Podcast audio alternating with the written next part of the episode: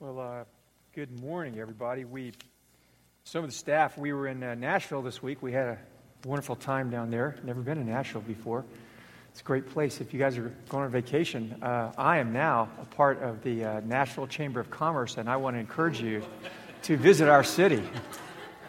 So, yeah, it was a great, it was a great uh, time down there. We enjoyed it. Uh, you know, in life, uh, life has this uh, way of having ebbs and flows. And uh, by ebbs, I mean those sort of low times, those times where you stop and you go, Is, uh, is anybody looking out for me? Uh, is anybody looking out for anybody? Uh, you know, is there anybody who's looking over this whole thing that's going on called the world? And because things don't feel like anybody's really looking out for us. You ever get like that? You, those, those times when you feel really small, like your life feels overwhelming, you feel just confused. Uh, people of faith, uh, people who, with their real significant faith in Jesus, can feel like that because the world's a big place, it's chaotic. Uh, I'm not going to ask you to raise your hands, but I know that you guys uh, relate to that. You've, you've been at those times in your life where you look at the world and it just doesn't make sense Maybe it made sense the day before, but all of a sudden you feel it like this is something's off, something's not right. And whatever sense of security you had the day before, whatever uh, perspective that you had, it's just like, it's gone. And sometimes you find yourself going back to asking big questions that people ask, like, wow, is there, you know, does this world have any purpose? You know, do I have any purpose? Uh, what's wrong with this world? And, and, you know, can anybody do anything about it? Because if, if you've banged your head up against the things that are wrong with the world and, and that are wrong in your life and wrong in the, the, the world you live in that you really inhabit over and over and over, you're going to ask these big questions. And when you do, when you ask those big questions, I'm going to tell you something they're going to boil down to a basic question of who are you're going to trust. Who are you going to trust? And, you know, the more uh, research is done on human beings, we learn all kinds of things about ourselves. But one of the things about who we are as people is we are hardwired to trust. We come in this world looking to trust, and it's not a flaw. It is what makes us fully human.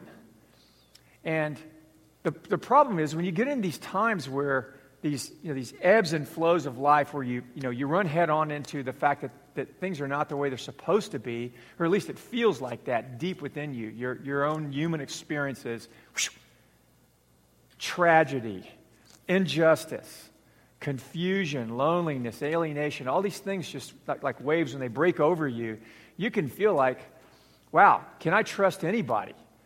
And, or whatever I was trusting isn't necessarily fulfilling the promises of the trust that I placed in it. And you start looking around. Well, I want to take you to a passage in one of the letters that, that were written to the early churches. And it's, it's, there's, a, there's a church in a town called Colossae. And it was in Asia Minor. And it, if you open your Bibles to, to the book of Colossians, Paul, who was a, a leader in the early church, was writing to a church, one of the few churches that he wrote to that he didn't plant, that he didn't establish and, and pioneer it. But one of his uh, fellow workers had gone and planted this church. And he got word back that they were really struggling, that their trust in Jesus and, and all the good things that had broken into their lives was sort of getting undermined. They were getting challenged to maybe, you know, maybe Jesus isn't all he was cracked up to be. Because they were starting to experience some difficulties and they were wondering, you know, it, why Jesus? Why Jesus? And so Paul writes them, and I want us to read this section together. Uh, if you don't have a Bible, in the under the chair in front of you, there's paperback Bibles. And we're going to be reading from Colossians chapter 1. And uh, if you have one of these Bibles with this cover, looks like this, it's page 817. And I, if you wouldn't mind doing this with me, this, I want to read these two paragraphs together. We're going to read from verse 15 to verse 23 of the first chapter. So, uh, there's something about reading things out loud that, that gives you, it, you hear it in a different way than if it's just read to you, uh, or you just read it on a page. So, let's start at verse 15 together. And read it out loud with me, okay? He is the image of the invisible God, the firstborn over all creation. For by him all things were created, things in heaven and on earth, visible and invisible, whether thrones or powers or rulers or authorities. All things were created by him and for him. He is before all things, and in him all things hold together. And he is the head of the body, the church. He is the beginning and the firstborn from among the dead so that in everything he might have the supremacy. For God was pleased to have all his fullness dwell in him, and through him to reconcile to himself all things, whether things on earth or things in heaven, by making peace through his blood shed on the cross. Once you were alienated from God and were enemies in your minds because of your evil behavior. But now he has reconciled you by Christ's physical body through death to present you holy in his sight, without blemish and free from accusation, if you continue in your faith, established and firm, not moved from the hope held out in the gospel. This is the gospel that you heard and it has been proclaimed to every creature under heaven, of which I, Paul, have become a servant. Okay, let's pray. Lord, these are beautiful words. Uh, they're powerful words, and uh, we believe that, that they convey who you are, and they, but more than that, that they carry life. That even as Jesus is, is called the Word of God, that when your word comes, and when you speak your word, that life and power and goodness and love and everything that, that, that you have is released and so we ask that this word would become your word to us today. We thank you for it. Thank you for this time together. Uh, we just ask that we could have ears to hear what, what your spirit is saying to us today. In Jesus' name, amen. So he, let me break it up into three parts, and then we'll break each of those parts. He, first, he talks about how Jesus is supreme over all creation. So they're wondering is Jesus really have anything to say? Is he just like another run of the mill deity? Is he another, uh, you know, cre- like angel, uh, spiritual being? Is he another good teacher? Is he just somebody who has some good ideas? So, what, what's happening is they're being tempted to put him into a category of all these other uh, philosophers and philosophies and systems. And Paul right off the bat, just describes Jesus in this way that he's not, he's, he doesn't want to leave them any confusion. That you can't put Jesus among those, those other categories. He's in a category of, him, of, of his own. And he starts off and he says, first, Jesus is the image of God. He's the firstborn of all creation. So he, he, he talks about in these terms of, uh, in, in fact, through this passage, over and over and over, he says all things, everything, all things, everything. And what he says is that Jesus is the image of God. And that, that's, a, that's a Greek word that means to put something on display, to fully manifest it, for it to become real. So he's saying Jesus isn't just a a special being that points you at God. He's God among us. He, he bears the very image of God. He is God in the flesh. And when he uses this phrase, the firstborn of all creation, in, in that century, and it's still practiced in the world today, there is a, uh, social practice called primogeniture, where the firstborn, the firstborn male of a household, was considered the, the successor to the, the head of the household. And most of the inheritance, you know, of the, of the wealth of the family would be given to that one person. And, and what, they were, what they were considered was the preeminent person in the household under that father. And so everyone knew what the firstborn person was. But so when he's saying here, he's not saying that Jesus was a part of creation. He's going to clarify this a little more. He's, this whole passage is just going to hammer bam, bam, bam, over and over. Jesus is supreme. He's supreme over this, he's supreme over this, he's supreme over this. There's nothing that he isn't over. And so when he's saying firstborn, you might have heard people who knock on your door who come in twos. You ever had anybody come to your door? There's a couple of brands of uh, this type of missionary activity going on out there. They knock on your door, and some of them are young guys whose first name is Elder. I always thought that I was curious.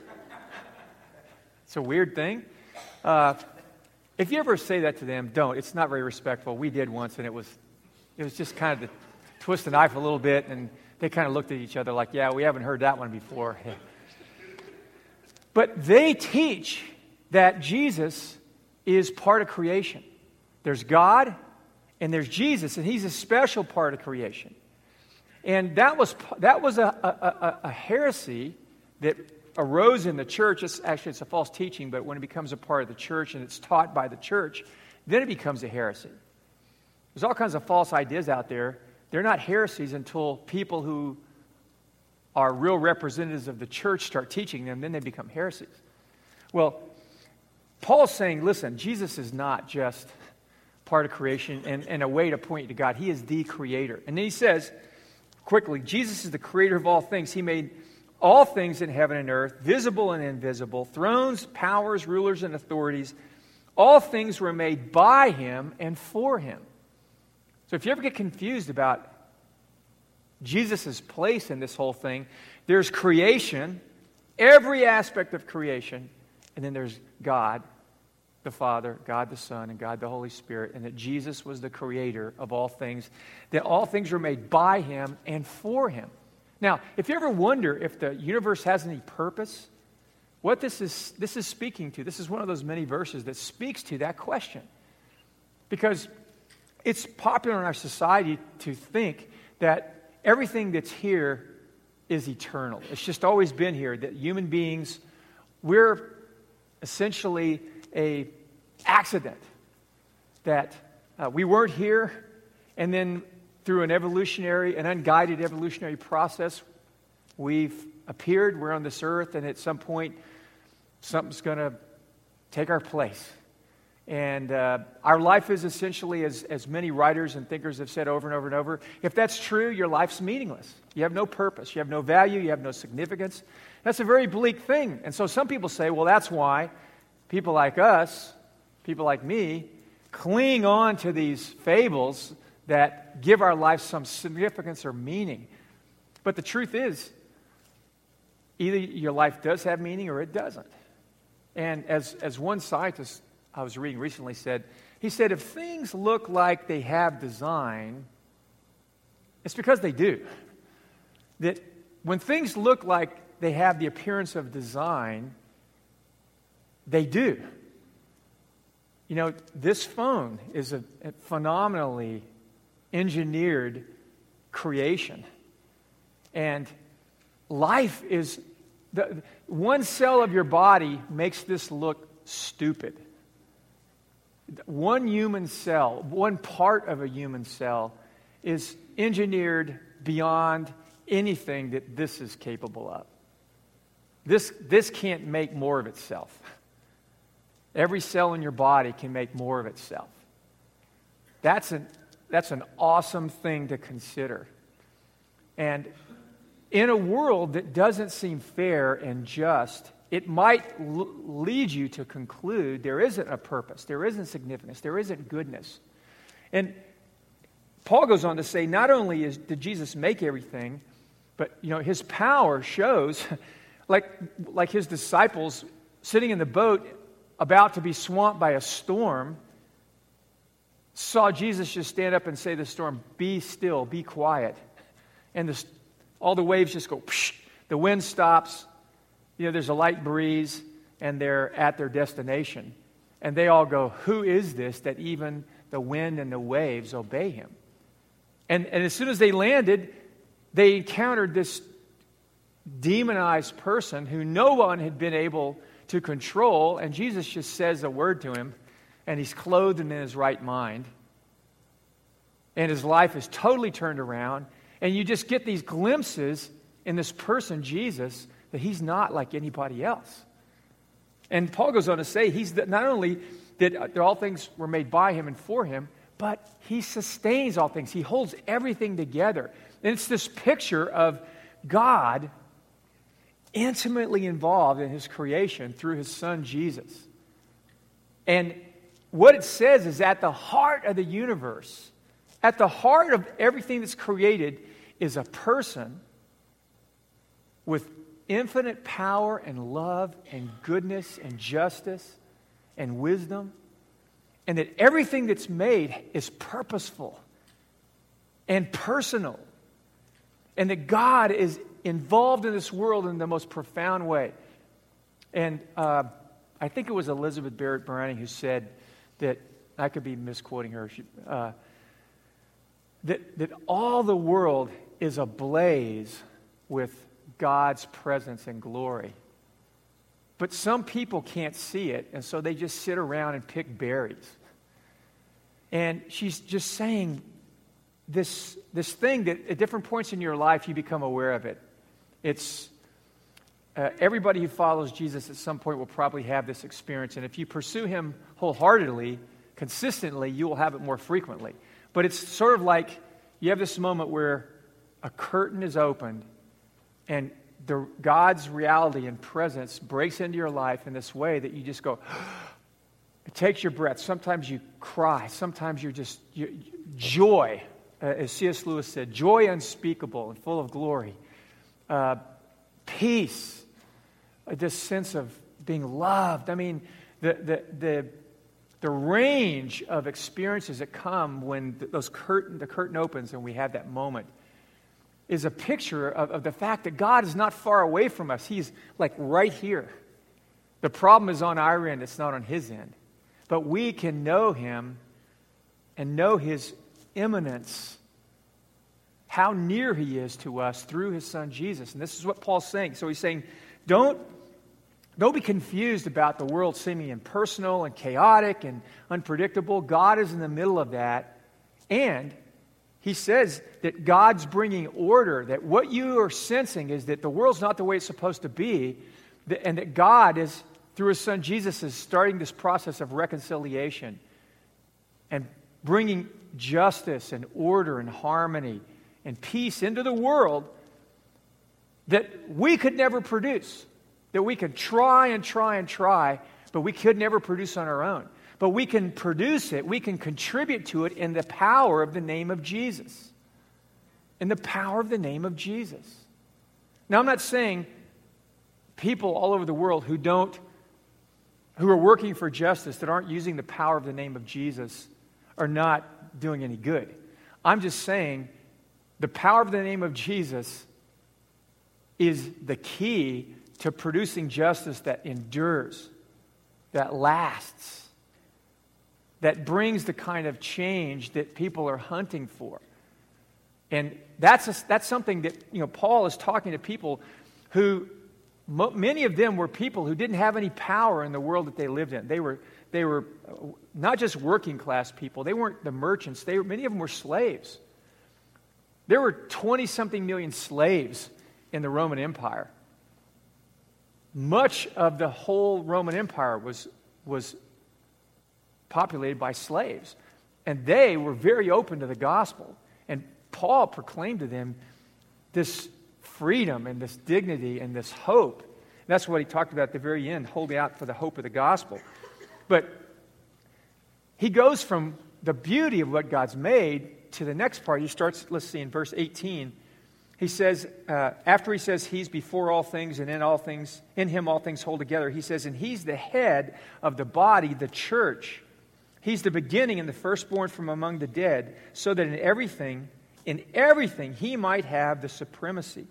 For God was pleased to have all his fullness dwell in him, and through him to reconcile to himself all things, whether things on earth or things in heaven, by making peace through his blood shed on the cross. Now, he's going to repeat this twice. First, he's going to talk about, he talks about all things. He says everything is messed up, and that Jesus' blood shed on the cross has this cosmic impact. Then he comes and he goes, and your life is messed up, and the blood of Jesus, Jesus has this impact on your life.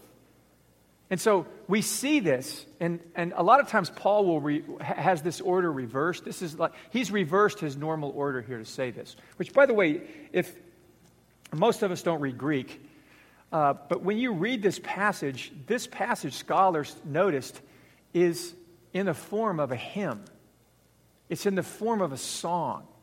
So just like we we we sang a version of the Apostles' Creed today they would sing these songs. People write songs about what captures their hearts. You ever notice that? What, what's going on inside them? What, what's preoccupying them? And this passage was a song, it was a hymn in the early church about Jesus. And so they would sing these phrases, and each of these phrases are just full of meaning and power. And at different points in your life, you can meditate on one of these passages and it could just so, it could speak to you in this profound way. In fact not just inspire you it can literally become this vehicle for you to experience that god's really like that that through jesus he's like that. And so he uses these two words. You were alienated and now you're reconciled. And that he's talking about when he says that, that, that jesus is the head of the church his body he, he starts off with this picture of a person and this sense of connection. Like all of us, our head and our body are connected, and there's this, this organic life and communication. And, and what he's saying is the church, all the people in the world who believe in Jesus, no matter how disqualified they are, no matter how far they seem to have been from God, or at times how far they seem from God, those who believe in Jesus, God, who dwelt in Jesus, who chose to reveal himself in this person, Jesus, has connected all those people to himself in this profound way. That it's like they're his body.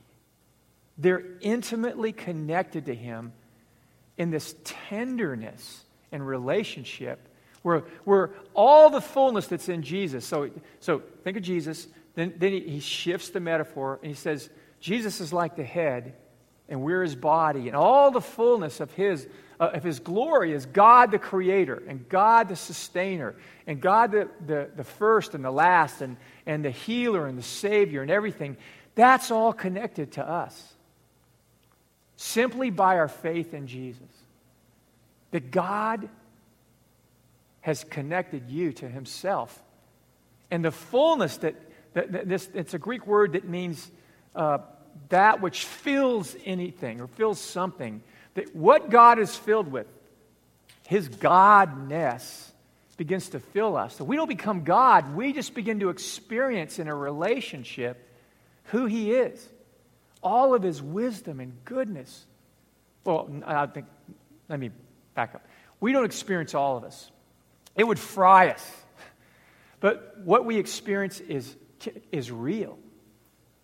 You can't exhaust God, but you can experience Him over and over and over in a true way. And that's what he's saying. Don't go after these empty substitutes. They are they're offering you something that they can't deliver. So he talks about how Jesus is, is, is amazing and, and glorious. And then he goes into this alienation and reconciliation thing. Now, years ago, I, I, I, I watched a lot of movies. Uh, and some of you, if you're young, you probably haven't seen this. This movie is older than some of you in this room. But in the early 90s, uh, Lawrence Kasdan, a director, uh, direct this movie called The Grand Canyon. I don't know, anybody see The Grand Canyon? Kevin Kline was in it, Dan Glover. Okay. The, the movie opens, Kevin Kline's this kind of, you know, uh, rich guy. He's coming back from a Lakers game, and if you know where uh, in, in, LA, where the uh, Lakers arena is, it's, it's kind of a rough part of town. He gets out, uh, his car breaks down, and it's, he looks around, he thinks, this is not a good place for me to break down in my, my Beamer. And so he gets out, and he's trying to figure out what to do. Well, just almost like that, some, you know, some street tough looking guys walk over to him. And, oh, I'm sorry, he, he made a phone call, uh, cell phone, makes a phone call. Uh, tow truck's on its way, and as the tow truck's pulling up, these guys walk up to him and they start menacing him. And basically, they're saying, Give us your car. He pulls out, one of the guys pulls out a gun. You know, at that point, they weren't turning it on its side like we do now. Just pointed it at him and said, uh, Hey, we think it's time for you to uh, give us your car. And Kevin Kline's his character, he's kind of like, oh my gosh, what do I do? Well, Danny Glover is pulling up. He sees this, the tow truck driver. He pulls up in front of the car. He thinks, okay, I know what to do. He's sharp. You know, he just ha- has his head screwed on straight. He backs his tow truck up, gets out of the tow truck, goes over, hooks the car up, you know, just acts like nothing's going on. right? Just, just figures, I'm just going to do my job and hope that I can bring some, you know, uh, peace into this dangerous looking situation. So he's hooking the car up, and the guys, over, the guys walk over and say, What are you doing, man? This is our car. And they have this little exchange. And in the exchange, these, uh, Danny Glover uh, makes some profound points. And one of the things he says in the exchange, he says to the, the, the young guy, says, Listen, uh, this is my car. This is our area. You know, he broke down here. It used to be his car. It's my car now. And Danny Glover goes, Listen, you know, I don't know you, you don't know me. You could be the smartest guy in the world. I don't know. But he said, This isn't the way it's supposed to be. I'm supposed to be able to do my job without asking you permission. This guy is supposed to be able to get his car fixed without asking you permission or without having you rob him and maybe kill him. And so I'm just asking you as a favor here would you please let me do my job? And the young guy with the gun says, Are you, are you asking me permission because I've got the gun or just because you respect me? And he goes, Oh, you know, they, you know, I don't, you know. And, and he finally says, If you didn't have the gun, I wouldn't be asking you. And he says, That's what I thought. And he says, That's why I carry the gun. And, and there's a little profound point there if, if that, you know, if, that, if you didn't get it. Everybody in this scene realizes this is not the way things are supposed to be. Here's these young guys who are robbing, or attempting to rob Kevin Kline, They, their life feels empty. Now, it, it, it, it shouldn't justify them committing a crime, but they're saying, nobody respects me. Nobody cares about me. I don't matter. And so they take a gun. It's their way of trying to, to fix what's wrong. And this whole movie explores this whole idea of that, that things are not the way they're supposed to be. And I, am not sure it explores it. Uh, it doesn't give good answers from my perspective, but it explores it in this beautiful way, this, this really, really creative way. All the different characters are wrestling with these same things that these young black guys or, uh, and these, uh, the tow truck driver is struggling with and Kevin Kline struggling with. Everybody's struggling with this. And they're going, things are not the way they're supposed to be. They feel what Paul, the word Paul uses here is alienation. And it means that two people or two parties are at enmity with one another. They're estranged. And it's not supposed to be that way, and they feel it. And that estrangement just creates all kinds of trouble. And so Paul is telling them listen, you know what that feels like. You know when, like, the, you don't feel like you fit in the world that you're in. There's people that are in your life, and there's these moments where you don't fit with them. You can feel it in your own body sometimes where you go, I don't feel like I fit in this person. There's extreme examples of that, of people who are, are struggling with gender issues and People who have you know, deep psych- psychological issues. Just internally, there's just this split and alienation inside us. And so you got alienation here, alienation here, alienation here, alienation here. And on top of that, there's this sense that we're alienated from God, which is at the core of all. That's what Paul says. So he goes, let me find it. Uh, once you were alienated from God and were enemies in your minds, as shown by your, your corrupt behavior. So he's saying that at, at the heart of all this alienation and this things are not the way they're supposed to be kind of world is we are at enmity with God. Because inside us, we we harbor attitudes and ideas and thoughts and motivations that make us opposed and hostile to God. He says that we're God's enemies. Now, does that mean we walk around going, I'm just trying to destroy everything that God's about? No. Because we're not, none of us, when we're at our worst, are as bad as we could be. There are people that we tend to think are the bad people in the world that are sometimes about as bad as a person can be. And most of us feel like those are the ones that God, that, that are in enmity with God. The Bible, what, what the Bible says, what Paul notes here is that's not, those people feel the estrangement.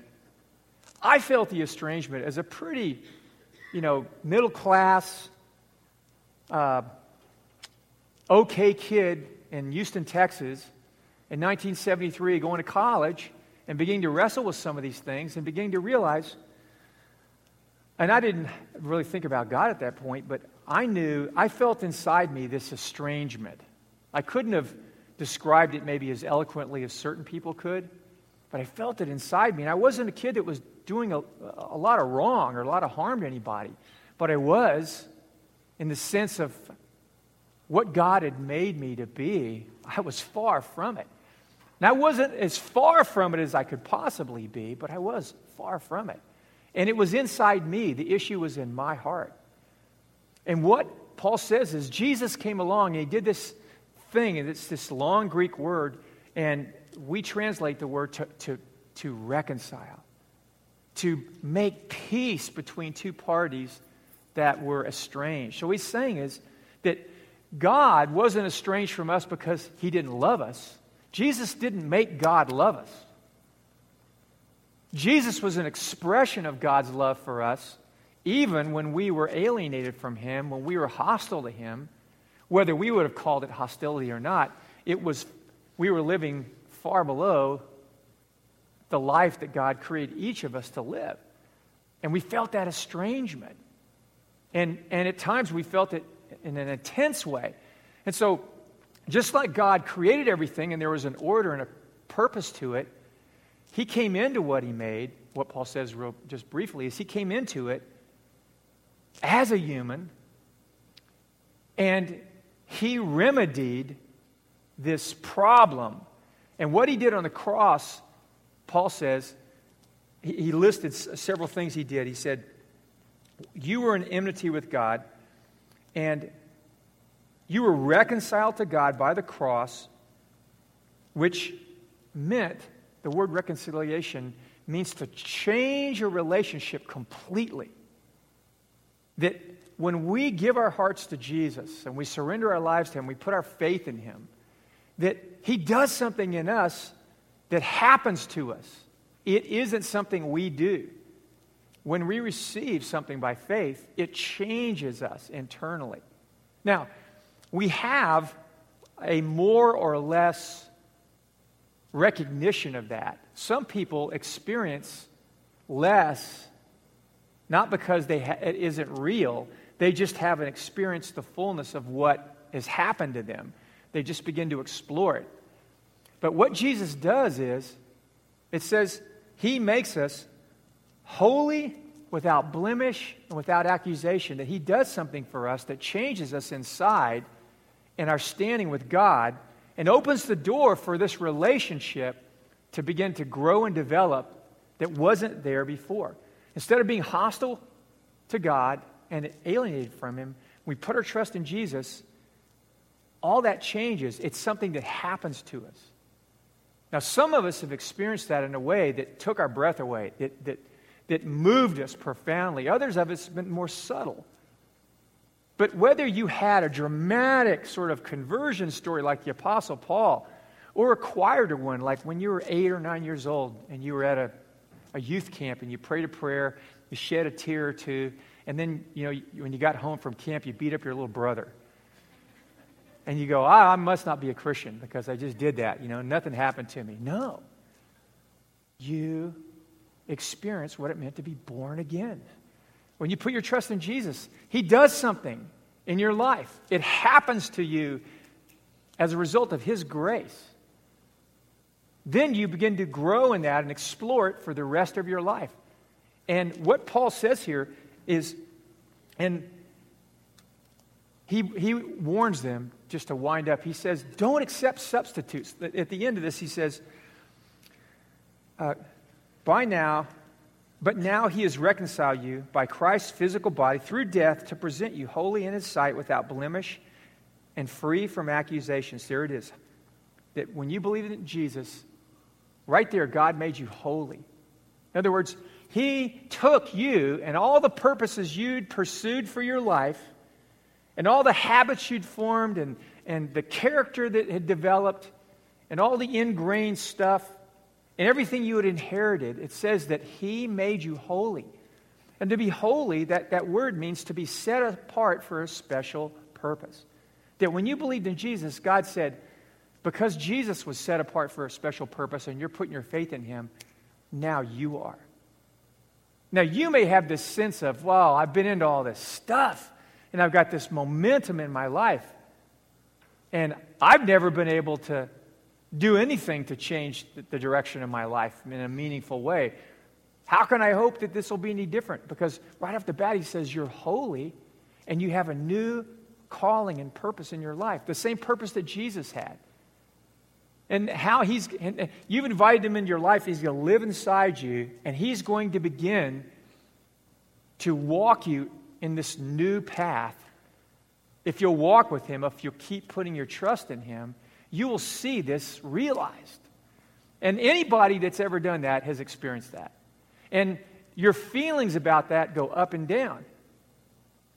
They do. It's just like anything else in our life. Some of the happiest relationships we have can be, and from one moment to another, the unhappiest. Right? And sometimes it can have nothing to do with what's going on, it can just be how we feel. He says we're holy. He says we're without blemish. And you think, oh, I don't feel without blemish. I feel like, gosh, there's some really messed up stuff in my life. But he says, no, you're forgiven of all that now. You're completely cleansed. You're washed. You're a new creation, a new person. And it's a, it happened to you when you believed in Jesus. It wasn't because of your effort. See? It, it didn't say that you reconciled yourself to God. It said Jesus, when he shed his blood on the cross and you put your faith in him, boom, right there, that's when you were reconciled. It's a gift, it's given to you. And sometimes your conscience will tell you, no, no, you can't be forgiven that. We have these ideas that we have to challenge. And I don't want to get into very deep into that. I just want to tell you, your conscience is not perfect. Your conscience is far from perfect. It, it, is, it is an instrument within your life that needs to be calibrated and recalibrated throughout your life. It can be functioning well for a period of time, and then it can go south. And uh, again, I don't have time to explore why that happens. But if Jesus is what he, says to them at the end is, You need to understand you've been made holy, without, blah, uh, without blemish, and without accusation. No one can even accuse you of anything. Now, that doesn't mean there, there aren't people around us that can say, You do this and this and this wrong. But what he's saying, in respect to our standing with God, that we are forgiven and that we're under no more accusation. He writes in another letter, Paul writes in, in Galatians, I'm sorry, in uh, Romans 8, he says, if anyone's in Christ, there's n- no more condemnation. There's no more guilt that we have to carry around because Jesus already paid that price. And so he just urges them this. He says at the end, he goes, If you continue in your faith, established and firm, not moved from the hope held out in the gospel. See, here's the thing the substitutes come along when your life is going through those inevitable moments of is Jesus really the answer? Because things are not working the way I thought they would, or maybe things are not working the way they used to work for you. If you've spent very long following Jesus, there's been times in your life where it just seems like you could, you could fall out of bed and you fell into God's arms, His love. And then there's other times where you get out of bed and you run all over the world, and it seems like God is as far away from you as, as is Kathmandu. And when you're going through those times, then you go, Is Jesus, is there something else I'm supposed to be doing? And is there some, is there some other thing that's better that will connect me to God, that will give me a sense that someone's looking out for me? You know, that, that will give you a sense that the world works instead of the way it works now. And Paul just says, listen, at the center of everything is a person.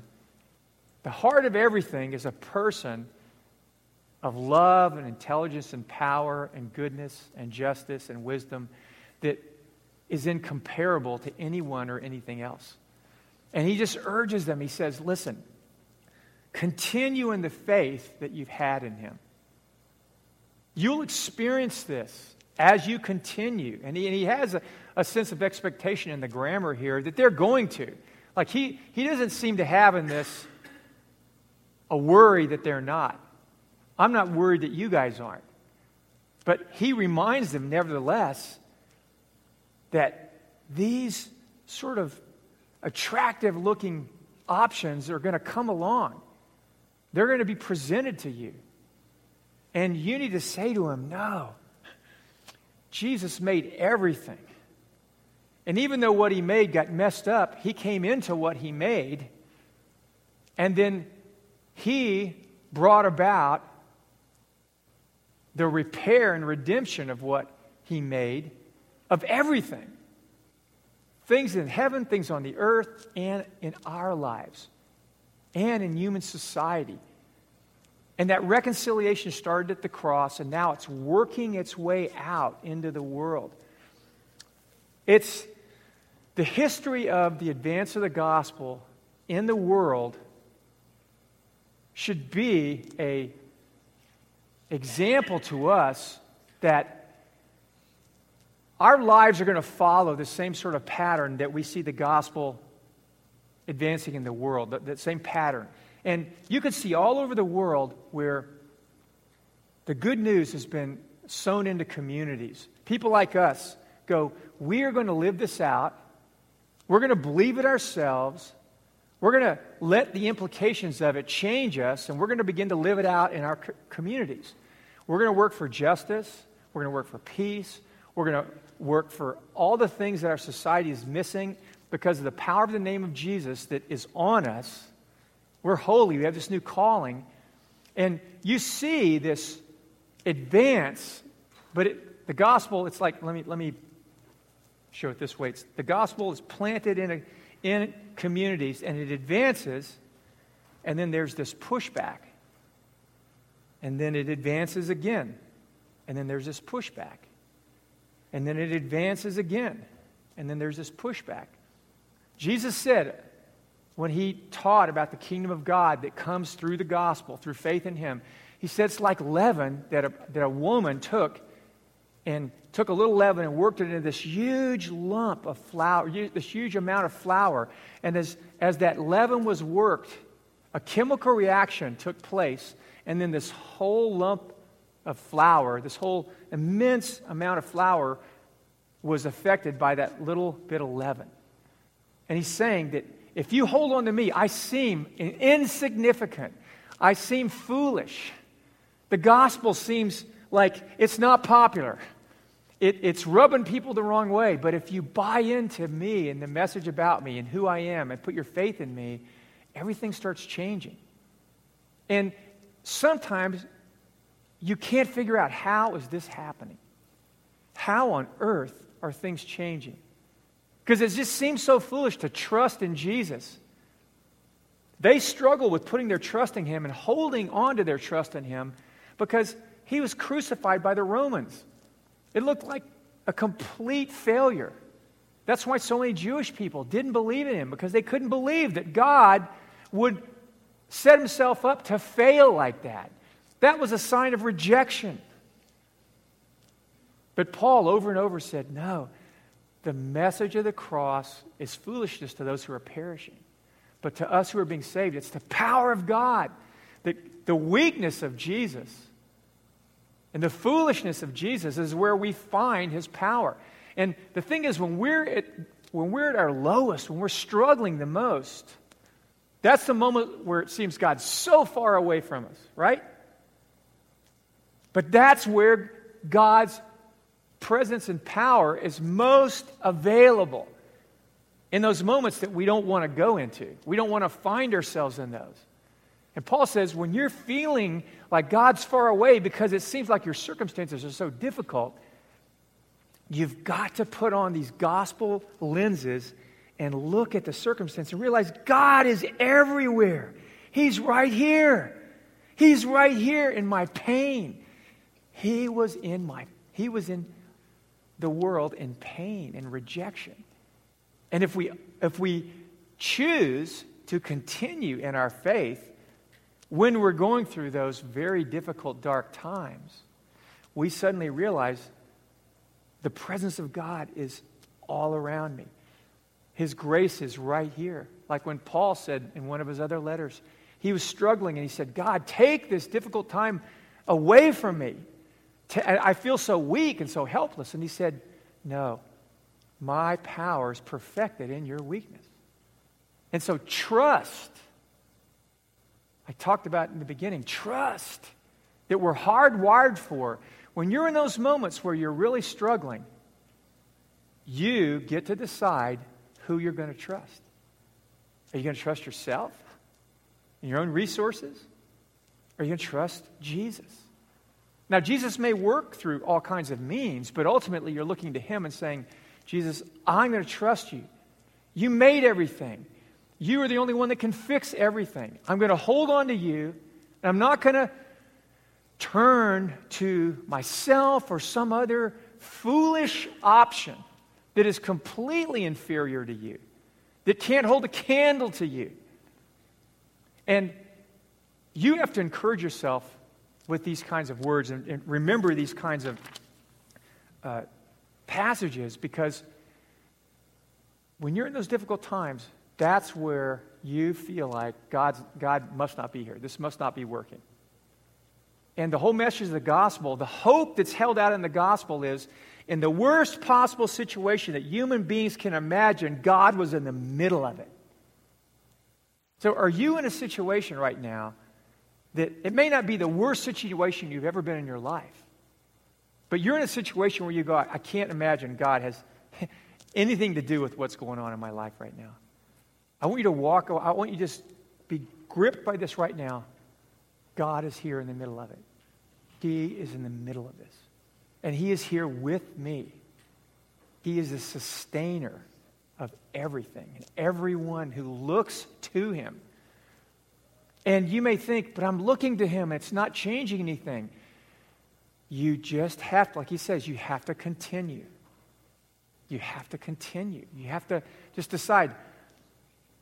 You have to settle it in your mind over and over and over. You, you, this may be a hard thing for you to get past, but you're not going to grow in your faith in following Jesus if you don't come to these places over and over and over where you just go, I'm not giving up, Jesus.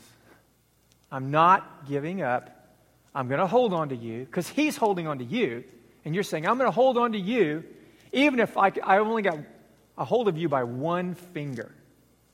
I'm not letting go of that one finger. I got, that's all the strength I have is to hold on to you by one finger. I can't even get my arm around you. That's all that I have. But I'm going to hold on to you. I'm going to look to you. And I'm going to keep crying out to you and calling out to you until you meet me. And He will be there. He will be there. That's what the cross tells us. He said, God, God, why have you forsaken me? And then he commended his spirit into the Father's care and he died and then they put his body in a grave, and then he rose from that grave because he put his trust in the Father until he had no strength left to put his trust in the Father, and he died. And this is what happens is as you hold on to God, you come to the end of yourself and you begin to enter into God's strength. You begin to enter into this strength, this resurrection strength in life that you don't have in yourself. But you don't ever enter into it until you're on the cross, so to speak, saying, like Jesus, because you're his follower, Where are you, God? But despite how I feel, I still trust my whole life into your hands. No matter how bad this looks, no matter how messed up this seems, I still trust you, Father. And they mocked him when he did that. They said, Oh, look, he's trusting God. Let God bring him down for the cross, then we'll believe in him. Jesus he just ignored all that. And he said, God, I trust you. I trust you. That's what faith is. And if you will put your faith in him, he will grow that kind of faith in you. You may think, I could never do that. I give up. You know, they just talk about the cross, and I'm like, there's no way. I'm running now. I couldn't even possibly endure that kind of pain. Yes, you can. If you put your trust in Jesus, you can become like him. But you will do it through painful experiences. They're inevitable. They're just inevitable. So, anybody in the worship team still here? Is Adam back? Adam had to run an errand. Well, why don't you guys stand with me? I'd love to sing that new song a cappella, but I'm afraid to go off the rails here. You know, at the center of the universe is, is love and order and justice and wisdom, and it's personal. And I just believe the Lord, there's some of you here that the Lord wants you to get a hold of that and experience that in your life. And you may not be in the throes of the worst possible situation you, you can experience in your life, but pain's pain, isn't it? Pain's pain. Life can be hard. And don't look at someone else's life that's way harder than yours and think yours doesn't matter. And that you shouldn't ask God to help you because, you know, someone else is going through something far more difficult. Because Jesus cares about you right where you are. So just close your eyes for a moment. I just want to pray for you. I, I believe there's a, a, blessing of God's presence and grace that He wants to put on you today. And, you know, if, if you feel that weakness, you're in touch with your own weakness, maybe you're in some, some measure of pain, I just want you to hold your hands out just as a sign to, to Jesus. Say, Jesus, I'm, I'm going to trust you in the middle of this challenging situation. It may be a circumstance that you're in, it may be something that's going on inside you internally. Just hold your hands out to Him, just as an expression that you're not going to accept the substitute, that you're going to look to Jesus. Just like Jesus looked to the Father, you're going to look to Him this morning, and you're going to, I'm going to ask Him to give you grace to keep your hands out to Him until He meets you. I don't mean in this service, but as a posture in life. Now, Father, I, I just come to you on behalf of my friends here, my brothers and sisters in, in Christ. And we're your body. You've made us your, your people. Father, that's your choice. You chose us, you wanted us. I pray right now, each person that's here could begin to experience the, the truth of that, that you want them, you chose them. They matter to you. They're not an accident. They are created in your image and they have profound destiny awaiting them. And Father, as they hold their hands out this morning, I ask through your Son, Jesus Christ, that you would give them grace to look.